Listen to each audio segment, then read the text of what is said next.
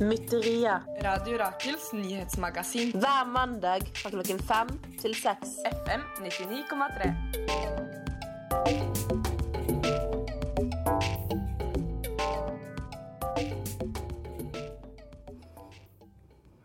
Velkommen til første sending i det splitter nye nyhetsmagasinet Mytteria. Hele redaksjonen har jobbet hardt de siste månedene for å kunne gi deg som hører på, en best mulig sending. Her i studio sitter Åsmund Rosland og Truls Strand Oppland. Redaktør for Radio Rakel er Varsan Adam, tekniker for denne sendingen er Martin Ragnberg og Ronja Wara Sandrud. Mytteria er et ukentlig nyhetsmagasin på Radio Rakel FM 99,3. I tillegg kan det livestreames på Radio Rakel sine nettsider, radiorakel.no, og forhåpentligvis veldig snart òg lastes ned på podkast. Hver uke kommer vår redaksjon til å gi deg et innblikk i de siste nyheter og aktuelle hendelser, med fokus på graspolitikk og motstand. Vår redaksjon består av ti mennesker med ulike fokusområder og interesser. Dette vil da naturligvis gjenspeiles i programmet vårt neste ukene som kommer. Vi kommer til å lage innslag både fra Norge og fra resten av verden, og håper å kunne bidra til at du som lytter er litt mer informert og litt mindre isolert etter hver sending. Mytteri, handlingen som inspirert programmets navn, er en handling som har blitt hyllet, uglesett, kritisert eller fryktet, avhengig av ståstedet til den som omtaler den. Det å gjøre opprør og begå mytteri er i og for seg en nøytral beskrivelse som ikke feller dom. Å kaste kapteinen og ta over styringen av skuta kan være bra eller dårlig, avhengig av hvem det er som gjør det. Slik er det også med mange av de hendelsene vi kommer til å beskrive i programmet vårt. Vi ønsker å beskrive og forklare en del av disse mytteriene som skjer i verden hver dag, og samtidig gi mytteristene selv en stemme. Det å lage sine egne uavhengige medier og fortelle sin historie, en stolt tradisjon som Radio Rakel har lagt til rette for i en årrekke. Som verdens første kvinneradio har radioen siden starten vært uredde for å fortelle historier og gi en stemme til de som ikke blir hørt.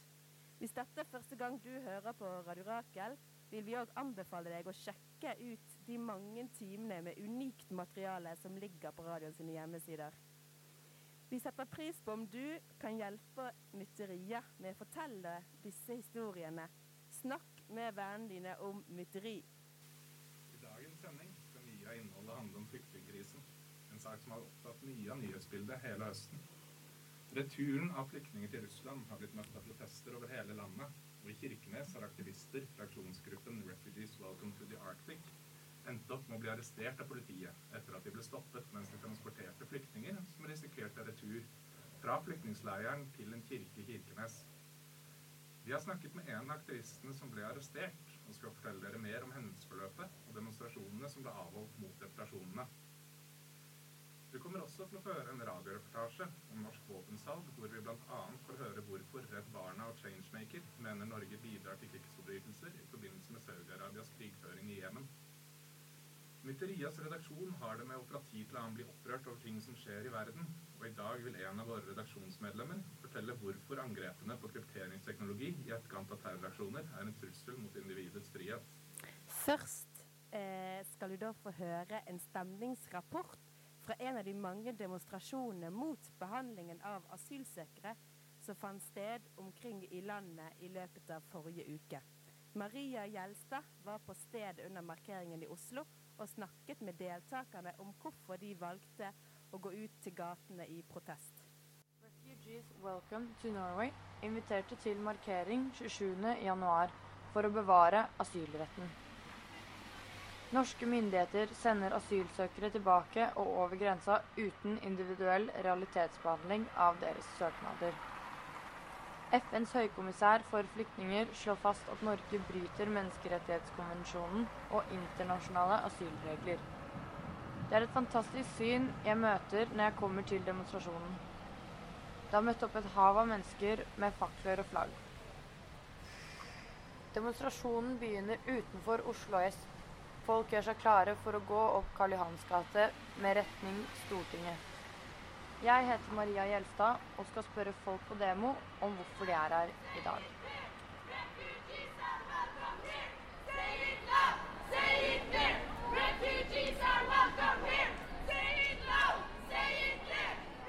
Hvorfor er du her i dag? Fordi at Norge må slutte å være så egoistisk og starte å hjelpe andre. Og eh, vi har vist oss på det verste i det siste, og det syns jeg ikke noe om.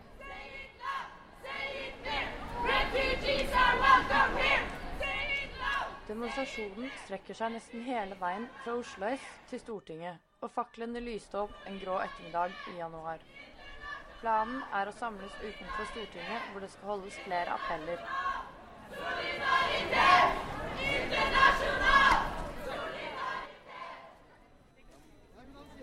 Jeg lurer på hvorfor du er her i dag. Nei, for jeg syns den flyktningpolitikken Norge nå fører er helt forferdelig. Jeg mener vi skal åpne grensene mest mulig og ta imot mest mulig folk. Og jeg tror ikke bare det er ressurser, men jeg tror også vi kan lære mye av dem.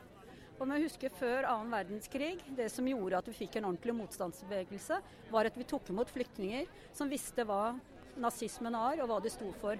Og gjennom det så fikk vi kunnskap så vi kunne bygge opp organisasjoner og slåss mot nazismen.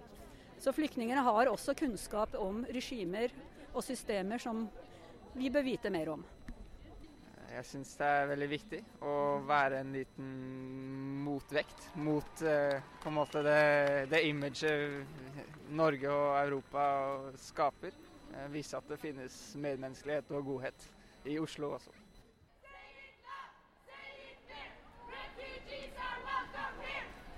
Jeg er her for å eh, protestere mot den råtne asylpolitikken som eh, politikerne i landet fører. Regjeringa og dessverre er det jo de fleste andre partiene ganske råtne òg, da.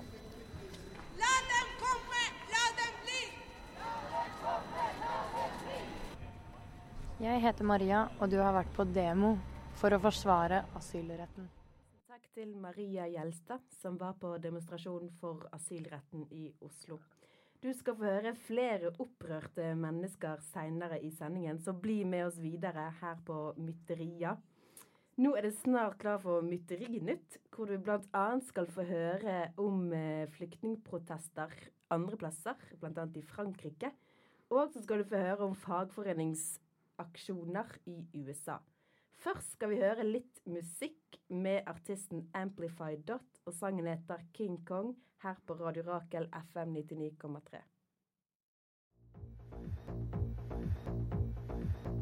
Police were attacked with rocks and missiles. Those responsible for this violence and looting will be made to face the consequences. Hei og velkommen til Mytteri-nytt. Opprørende nyheter fra uka som var. Anarchists Against the Wall har den siste tiden vært under sterk press etter å ha blitt infiltrert av medlemmer fra den israelske høyreekstreme organisasjonen Abkhan. Infiltratørene slapp bilder av sentrale skikkelser i AATW som diskuterer steinkasting, og tilsynelatende ikke nekter palestinerne å kaste stein mot politiet. Hittil er tre personer fra gruppen arrestert på bakgrunn av klippene. Anarchist Against the Wall utøver ulike former for ikke-voldelig motstand og organisering mot apartheidmuren og okkupasjoner i Palestina. På grensen mellom Frankrike og England ble det sist helg uroligheter i forbindelse med demonstrasjoner mot de stengte grensene inn i England. Flyktninger og aktivister klarte på et tidspunkt å komme seg om bord på en ferge som skulle krysse sundet. I etterkant har franske myndigheter anklaget engelske anarkister for å jage opp stemningen i leiren, hvor rundt 4000 flyktninger bor i telt og improviserte skur. Ecuador er en prosess med å selge tre av landets åtte millioner hektar regnskog til kinesiske oljeselskaper. At den hittil uberørte regnskogen er hjem til en rekke urbefolkninger og talløse dyre-, plante- og insektarter, synes ikke å være et problem.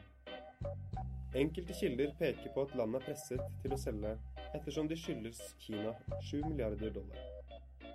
I forbindelse med dette kan det nevnes at den globale temperaturen i 2015 ble den varmeste siden målingene startet i 1880.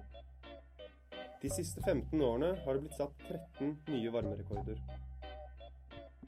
Natur og Ungdom melder at firmaet Nordic Mining, som i april 2015 fikk tillatelse til å drive gruvedrift i Naustdal i Førdefjorden, i februar kommer til å starte opp prøveboringer.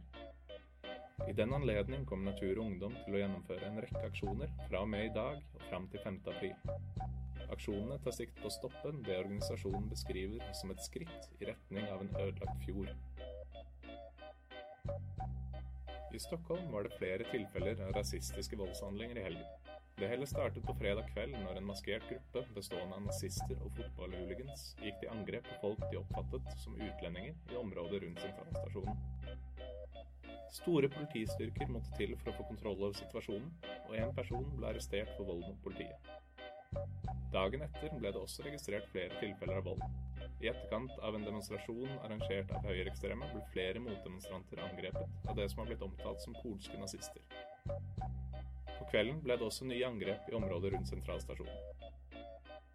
I Sverige har fotballhooligans og nazister også tidligere jobbet sammen, bl.a. under dannelsen av såkalte medborgergarder som reaksjon på opptøyer i svenske forstader.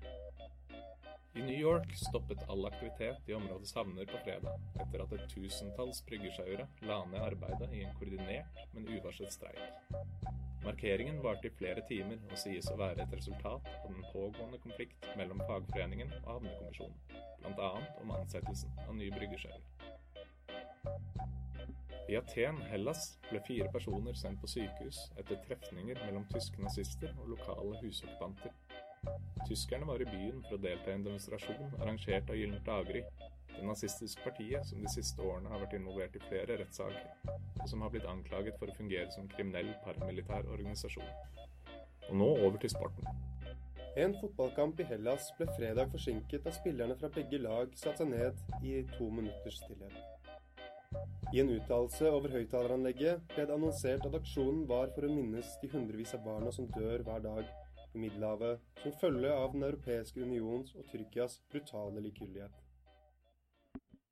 Du har hørt på Mytterinytt, Mytterias ukentlige nyhetsoppsummering fra verden over på Radio Rakel FM 99,3.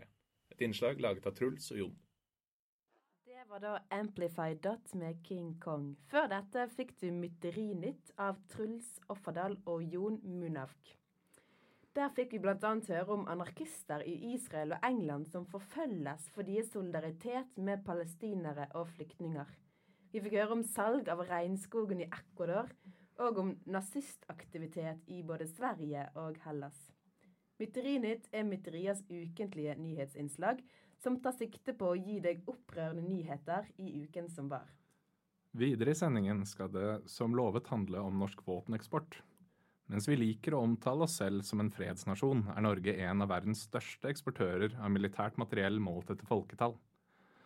Dette materiellet bidrar til ulike lands krigføring rundt omkring i verden, og er i seg selv en del av årsaken til at så mange mennesker tvinges på flukt. Flere organisasjoner har i det siste reagert på norske rutiner for eksport, bl.a. på regelverket rundt såkalt A- og B-materiell. Martin Ravneberg og Tori Aarseth har snakket med bl.a. Redd Barna og Changemaker om hvordan norsk våpeneksport spiller en rolle i den pågående krigføringen i Jemen.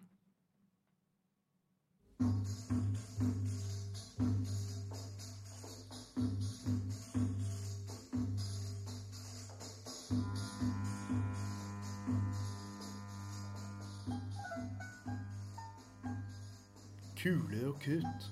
En radioreportasje om norsk våpeneksport. Av Tore Aaseth og Martin Ravneberg.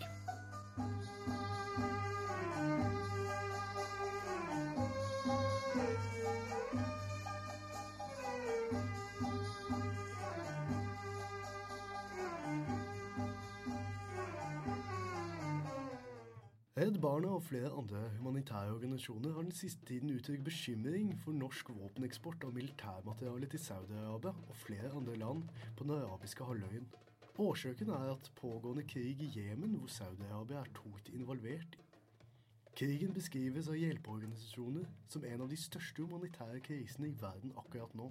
Vi har snakket med Line Hegna, kommunikasjonssjef i Redd Barna, om hvordan denne krigen fortoner seg for befolkningen i Jemen.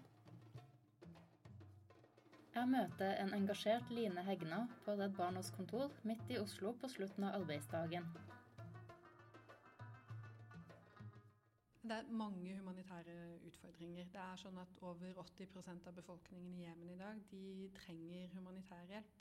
Eh, det er vanskelig å komme inn med mat, medisiner, eh, drivstoff, alt det som mennesker trenger.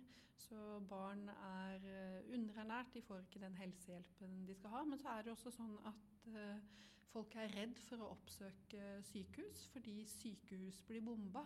Sånn at det å eh, oppsøke den lille hjelpen som, som er, det eh, er også vanskelig og, og, skummelt for folk. Det som eh, dreper og skader absolutt flest barn, det er våpen som Altså eksplosiver som, som den koalisjonen, den saudi-arabisk ledede koalisjonen, slipper i tett befolkede områder. Og både skoler og sykehus er, er mål. Så det vi og andre organisasjoner er bekymra for, er at det rett og slett foregår krigsforbrytelser i Jemen i dag. I oktober 2015 kom den årlige stortingsmeldinga om norsk våpeneksport. Denne viser at Norge i 2014 eksporterte militærmateriell til både Saudi-Arabia, De forente arabiske emiratene og andre land som deltar i krigføringen i Jemen. Dette vil Redd Barna ha en slutt på eller det vi har bedt Norge om, er en umiddelbar eh, stans i alt eh, salg av materiell, eh, militært materiell til eh, de landene som bidrar i, eh, i koalisjonen. Vi er ikke trygge på at norsk militært eh, materiell som er solgt til de landene som er en del av koalisjonen, ikke brukes til å utføre krigsforbrytelser i Jemen i dag. Og vi har bedt Norge nå flere ganger om å redegjøre for hva de har gjort for å sikre seg at norsk militært materiell ikke brukes. Og vi har ikke fått klare og beroligende svar. Vi hadde forventa at Norge, etter at krigen ble trappa opp i mars i år, da den saudiarabiske koalisjonen startet den veldig intense bombingen av Jemen, at norske myndigheter faktisk hadde gjort undersøkelser for å eh, sikre seg at eh, norsk materiell ikke, ikke, var en del av den krigføringen. Eh, og vi har også fått eh, til dels uklare svar på om Norge eh, forstår eh, selv det regelverket som praktiseres, og hvordan, eh, hvilket ansvar Norge faktisk har. Ifølge folkeretten så er det ikke sånn at man må utøve disse krigsforbrytelsene selv. Hvis du har eh, solgt eh, materiell som brukes til å begå krigsforbrytelser, så kan du stilles til ansvar. Foreløpig har ikke norske myndigheter signalisert noen stans i videre våpensalg til Saudi-Arabia og de andre landene i koalisjonen. Et av argumentene som fremføres, er at krigen er legitim, ettersom den har som mål å forsvare landets internasjonalt anerkjente regjering.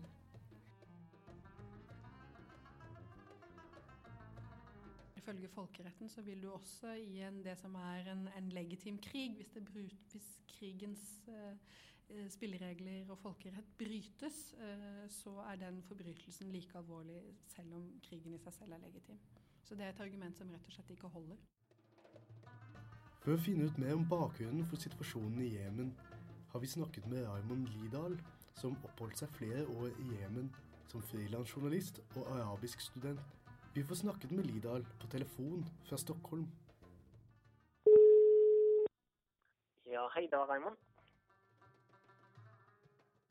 krigen på sitt aller snevreste så handler krigen om politisk makt over dette veldig fattige landet Jemen.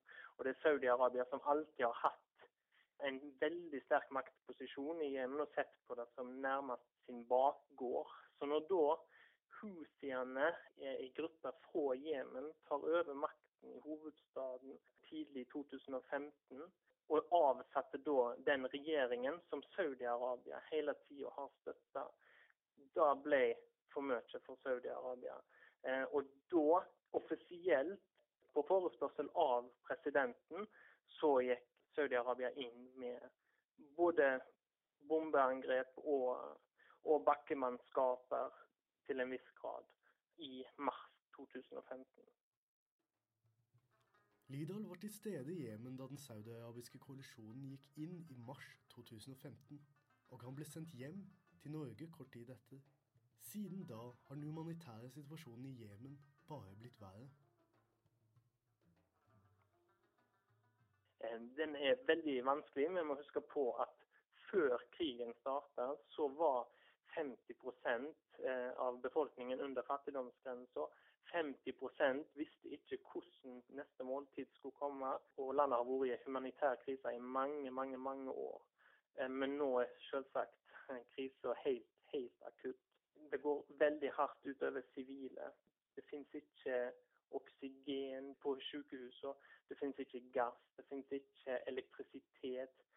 Det finnes ikke noe reelt samfunn som, som går rundt. Livet har stoppa opp på veldig mange måter.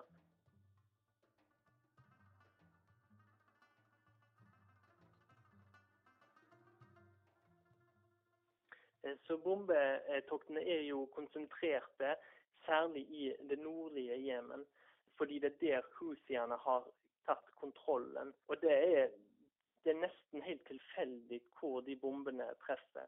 Rapport etter rapport både fra Human Rights Watch og FN viser at Saudi-Arabia treffer sivile mål hele tida. Så det hjelper ikke om du bor i et i utgangspunktet et, et sivilt nabolag eller langt fra militære posisjoner. Det finnes alltid en risk for at du kan bli truffet av bombene. Og Det gjelder hovedstaden, men særlig gjelder det helt eh, nord i landet, der som Houthiene alltid har hatt sin base. Og Der finnes det ingen journalister. Det finnes lite journalister i hovedstaden òg, men nord i landet finnes ingen. Så der vet vi ikke hva som pågår. Men vi vet at Saudi-Arabia bomber i hjel den sivile befolkningen nord i landet. Saudi-Arabia har jo, har jo som kjent ikke De tar ikke et stort ansvar når det kommer til sine forbrytelser i Jemen.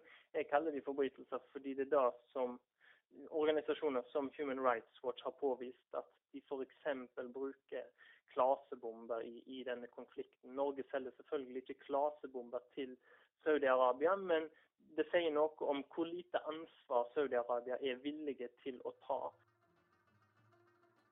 Hvordan kan det skje at Norge eksporterer militærmateriell til land som kan ha begått krigsforbrytelser i Jemen? Changemaker har nylig gitt ut en rapport om kontrollregimet for norsk våpeneksport, spesielt bruken av såkalte sluttbrukererklæringer. Vi har snakka med Ingrid Holmedal, nestleder i Changemaker, som er skeptisk til hvorvidt Norges kontrollregime er godt nok.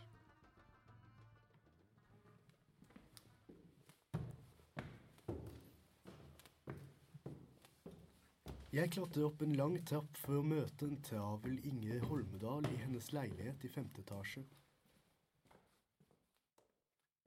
Jeg heter altså Ingrid Holmedal eh, og er nestleder i Changemaker.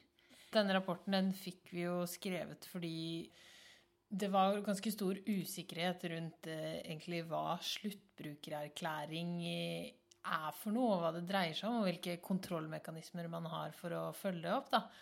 Det er sånn at Alle som skal selge våpen fra Norge i dag, de må søke om lisens for å få for å selge våpen fra Norge. Og da krever Norge at man har en sånn sluttbrukererklæring som sier at uh, dette utstyret skal selges til dette landet. I de fleste tilfellene. Men det kreves ikke fra f.eks. Nato-land eller nære allierte. Så allerede der så ser man at denne her sluttbrukererklæringen den kommer litt i kort. Og det den rapporten viser, det er at uh, sluttbrukererklæring ikke har noen uh, måter å håndheve regelverket på i etterkant. Det er en god ordning på papiret, men når man ser i etterkant, så ser man at man, man har ingen måte å sjekke eh, om våpenet faktisk er solgt dit det skal. da. Statssekretær Tore Hartheim har uttalt til VG at Norge har verdens strengeste kontrollrutiner for eksport av våpen, og at regjeringa viderefører hovedlinjen i politikken som den rød-grønne regjeringa førte på dette området. Ja, Det kan godt være at det er tilfelle at de viderefører den politikken som den rød-grønne regjeringen hadde. Men i så fall så eh, er jo det elendig politikk, da, mener Cheshwicker. Fordi eh, dette regelverket som nå betegnes som verdens strengeste, eh, det har altfor mange smutthull. Når lisenser innvilges for eksport av norsk militærmateriale, er det også slik at man skiller mellom såkalt A-materiale og B-materiale. Noen land får ikke innvilget kjøp av A-materiale, men får likevel innvilget kjøp av B-materiale. Saudi-Arabia er et av disse landene. Ja, det er sånn at eh, Man bruker en del sånn tekniske skillelinjer på hva slags type materiell er, for å kunne avgjøre om man kan eksportere eller ikke. Da. Eh, og A-materiell er da kuler og krutt, som eh, vi sier. Det er våpen og ammunisjon. Mens B-materiell er annet militært utstyr. og det som er problemet med det skillet, er at når en vurderer en eksportlisens om hvorvidt en skal selge til f.eks. Saudi-Arabia, så sier en at ja, her kan vi selge B-materiell, fordi det kan ikke brukes til undertrykkelse. Eh, og det Changemaker mener, er at det er helt eh, irrelevant om det er eh, et, en komponent som skal puttes inn i et større system, eller om det er de direkte, den direkte ammunisjonen. For er, alt er med på å styrke de autoritære regimenes militære kapasitet da, og evne til undertrykkelse.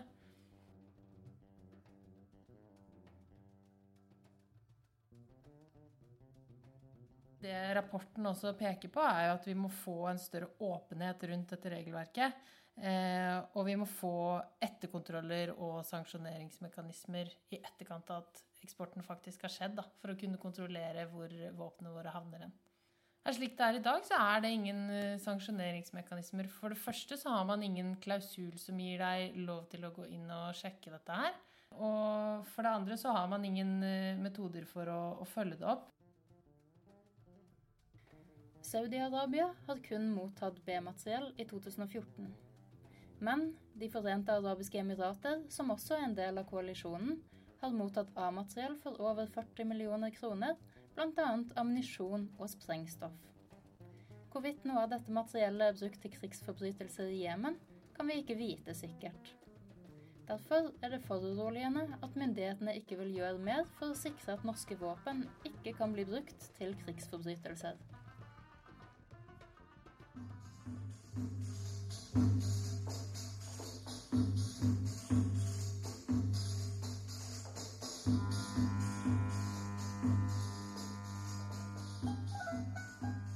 Du har hørt Kule og kutt.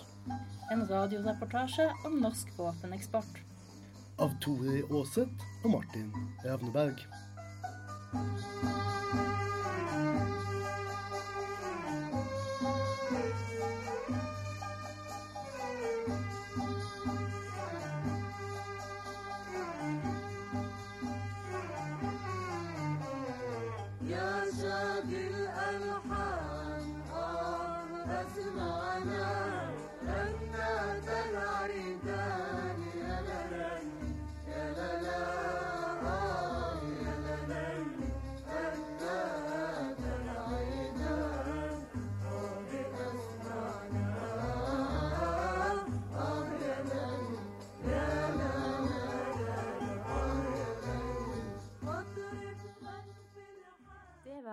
Radioreportasje om norsk våpeneksport av Martin Ravneberg og Tori Aarseth. Her på Mytteria på Radio Rakel FM 99,3. Og så lenge man driver med våpeneksport og støtter krigføring, vil det alltid være mennesker som er drevet på flukt, og som derfor vil ha et ekstremt behov for beskyttelse. Det er her verdt å nevne at nettopp Jemen, som vi fikk høre om i reportasjen, er et av landene Norge i praksis risikerer å sende flyktninger i retur til, som et resultat av de nåværende returreglene. Mens Norge ikke selv sender flyktninger i retur til Jemen, har flere flyktninger blitt returnert til Russland, et land som ikke følger de samme retningslinjene. Flere medier, bl.a. VG og Dagbladet, rapporterte i forrige uke om Ahmed fra Jemen, som ble deportert fra Norge til Russland få dager før hans russiske visum skulle gå ut.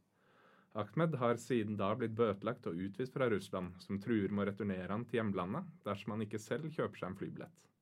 Dette er bare en av mange historier om flyktninger som blir nektet asyl og blir returnert til såkalte trygge land. Vi skal høre mer om Norges deportasjoner og flyktninger fra Kirkenes til Russland.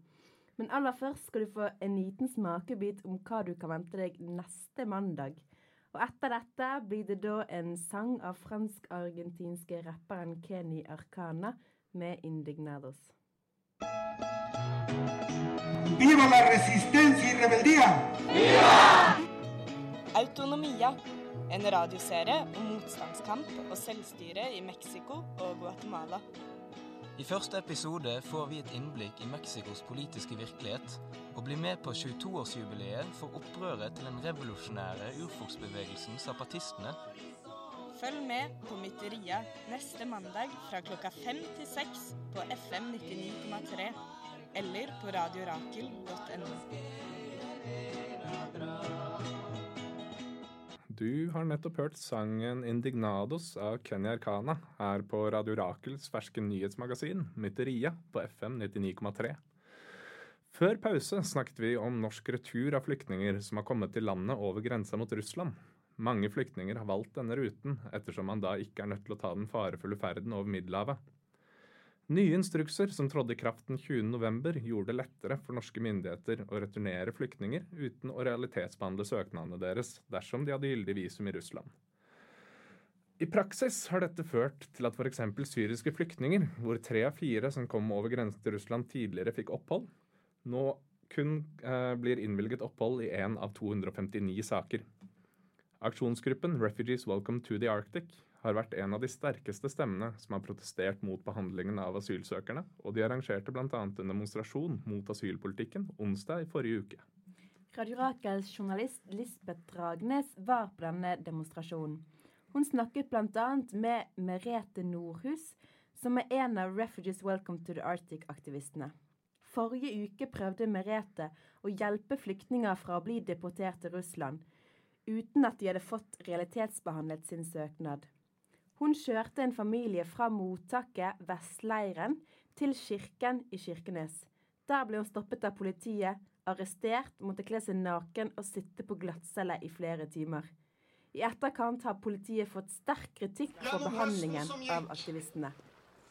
Har vi vært vitne til en stor dugnad her i kommunen.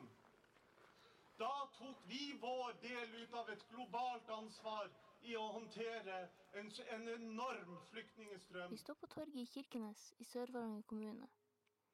Den norske kommunen med grense mot Russland. Som flere andre steder i Norge blir det denne onsdagen arrangert en støttemarkering for asylretten her.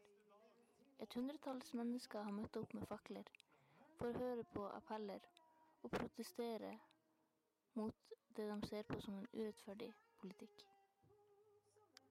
Markeringa er arrangert av gruppa Refugees Welcome to the Arctic. På torget treffer vi Merete Nordhus, som er en del av gruppa og forklarer oss hvem de er og hva de har hatt å stri med den siste tida. Det er en undergruppe av Refugees Welcome to Norway som ble oppretta for litt over en uke siden når de starta med de her turene. da. De har jo fått returnert 370 før jul på sykkel, men der fulgte ikke vi helt med i timen.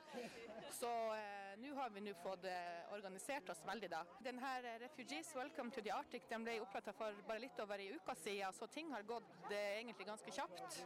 Begynte på Facebook å melde frem og tilbake hva gjør vi, hvordan får vi stoppa det her. Vi må få satt fokus på det her. Engasjert meg med en gang, for det ligger jo som sagt her i Kirkenes. Jeg bor i Kirkenes.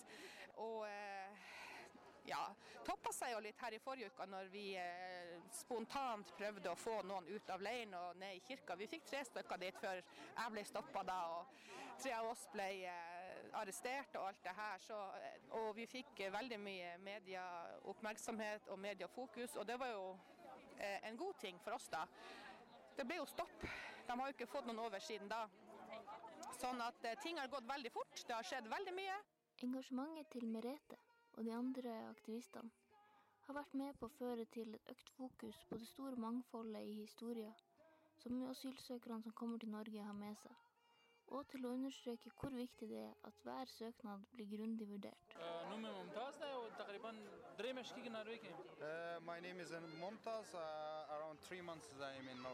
Flere av asylsøkerne som nå bor i Vestleiren, fikk sitte på med frivilligere ned til markeringa.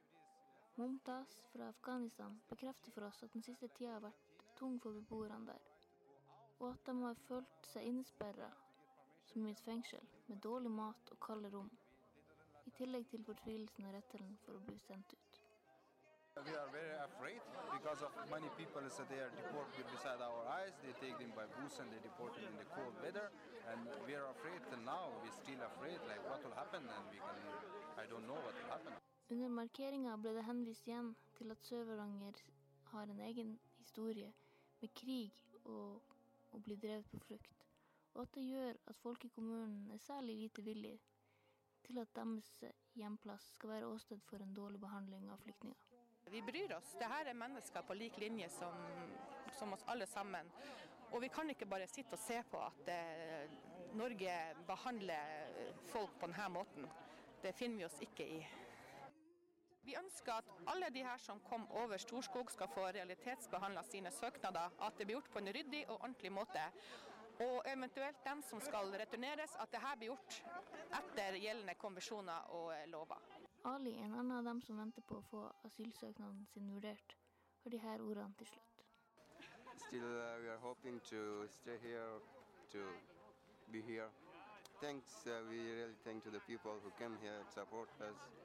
Thank you very much for supporting. Du og der.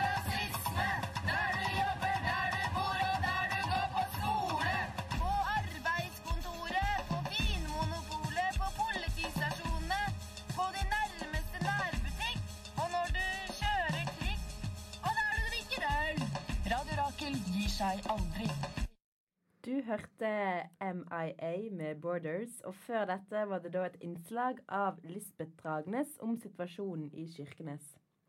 Om mennesker på, som lider under undertrykkende regimer, trenger beskyttelse. Det samme gjør mennesker som prøver å endre disse undertrykkende regimene og hjelpe folk på flukt. En av disse typene beskyttelse er krypteringsteknologi. Kryptering er en type teknologi som lar brukere kode sitt datainnhold, enten for trygt å kunne sende det til andre uten at de kan lese av på veien, eller for å kunne lagre informasjonen uten at noen andre kan lese den. Teknologien brukes bl.a. av aktivister, varslere og enhver som ønsker å kunne kommunisere sikkert. Vårt redaksjonsmedlem Emanuel Frogner er opprørt over hvordan stater i den siste tiden har forsøkt å innskrenke muligheten til å bruke krypteringsteknologi. Du vil nå få høre hans kåseri, etterfulgt av Sauropod med sangen Hausmania. 2016 kan være året da kampen om kryptering virkelig står. England holder på å forby det. De konservative, med David Cameron i spissen, mener at dette er et viktig virkemiddel for å kunne forhindre terror. Flere amerikanske stater prøver å forby det. Både New York og California har lovforslag som ønsker å forby kryptering på alle teknologiske gjenstander som blir solgt i butikk.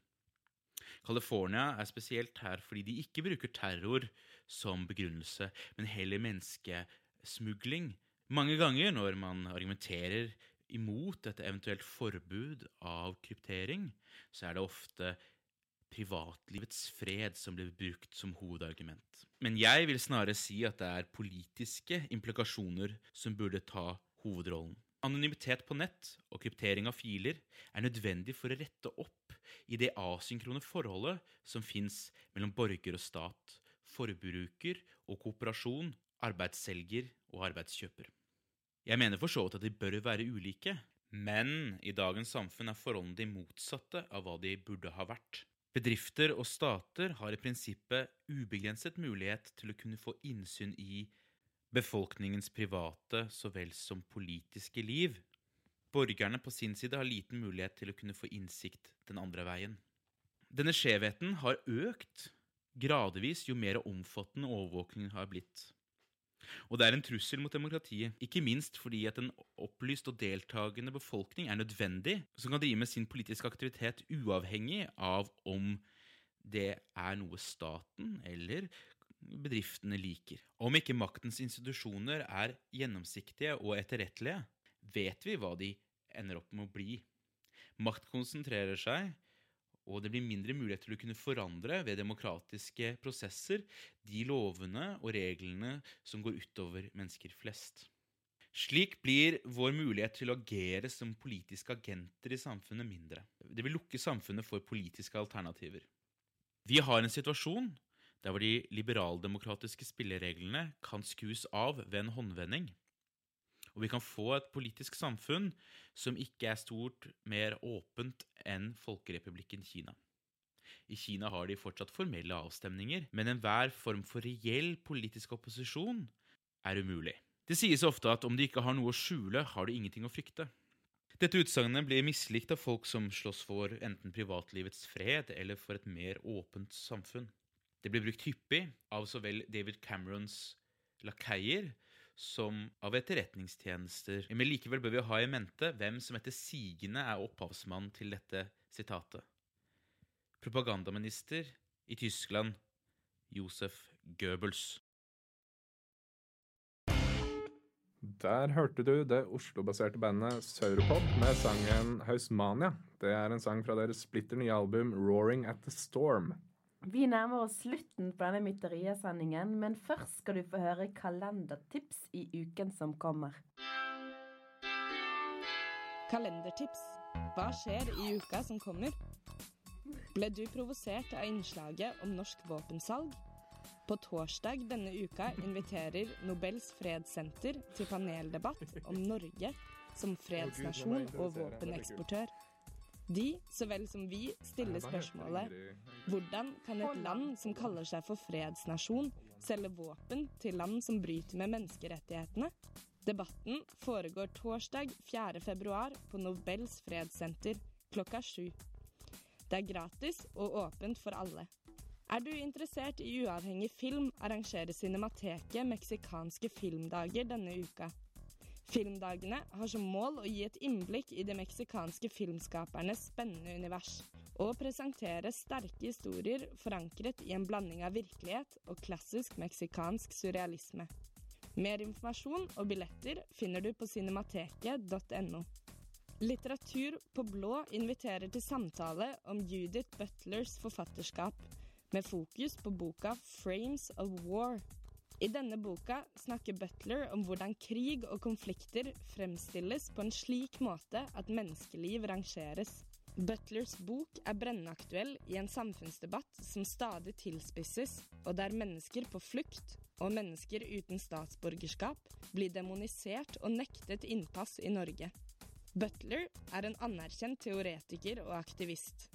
Syns du dette virker interessant, er det verdt å nevne at hennes radikale teorier om kjønn har gjort at hun har stått i spissen for utviklingen av queer-teori. Arrangementet starter klokka sju på blå og koster 50 spenn. Frem til og med 14. februar kan du besøke utstillingen Brakkebygrenda, et sted i byen som ble borte, på Interkulturelt museum i Oslo.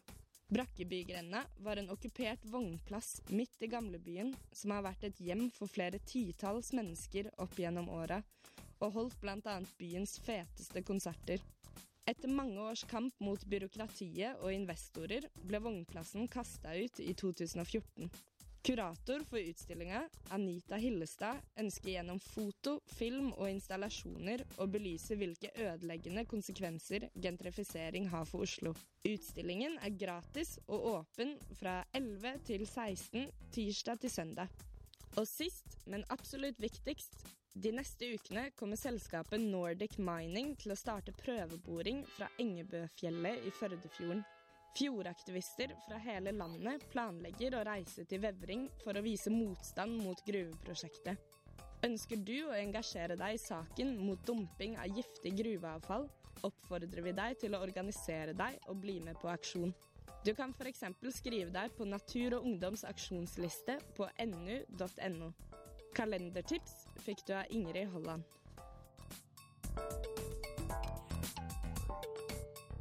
Du hørte som sagt på Kalendertips her på Mytteria, Radio Rakel FM 99,3, et innslag laget av Ingrid Holland. Hittil i sendingen har du fått høre mye om den pågående flyktningkrisen og situasjonen i Finnmark med deportasjoner over grensa til Russland. I tillegg har du fått høre en lengre eh, reportasje om norsk våpensalg til ulike stater. En siste shoutout mot slutten av sendingen går til, uh, går til havnearbeiderne i Oslo fra oss i redaksjonen, som i dag har vært utestengt fra sine arbeidsplasser i et år. Vi heter Åsne Rossland og Truls Strand Offerdal. Medvirkende journalister til denne sendingen er Maria Gjelstad, Jon Munbakk, Martin Ravneberg, Tori Aarseth, Lisbeth Ragnes, Emanuel Frogner og Ingrid Holland. Ansvarlig redaktør for Radio Rakel er Varsan Adam. Teknikerne er Martin Ravneberg og Ronja Sanderud. Tusen takk til dere. Du hørte på Mytteriet, Radio Rakels ferske nyhetsmagasin. Du kan høre oss igjen neste mandag, samme tid klokken fem til seks. Og sjekk oss ut på Facebook, Instagram, Radio Rakels nettsider, og snart på podkast. Tusen, tusen takk for at du hørte på oss. Vi skal eh, gå videre til en sang som heter Nummer fire med Fuck Lunsj.